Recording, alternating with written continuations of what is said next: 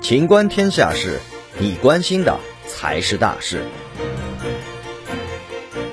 原来神舟十三号飞船也已待命。近日，航天科技集团医院长征二号 F 运载火箭总指挥金木春和航天科技集团五院神舟十二号载人飞船技术副经理邵立民在接受媒体采访时分别表示，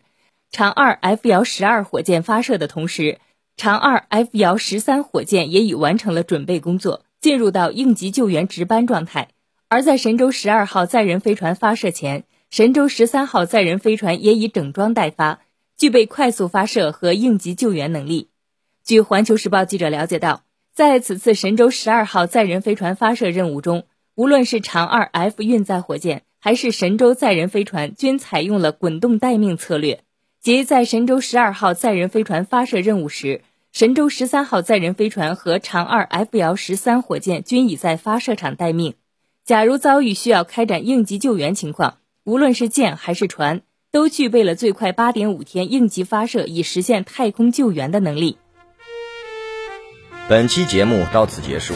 欢迎继续收听《秦观天下事》。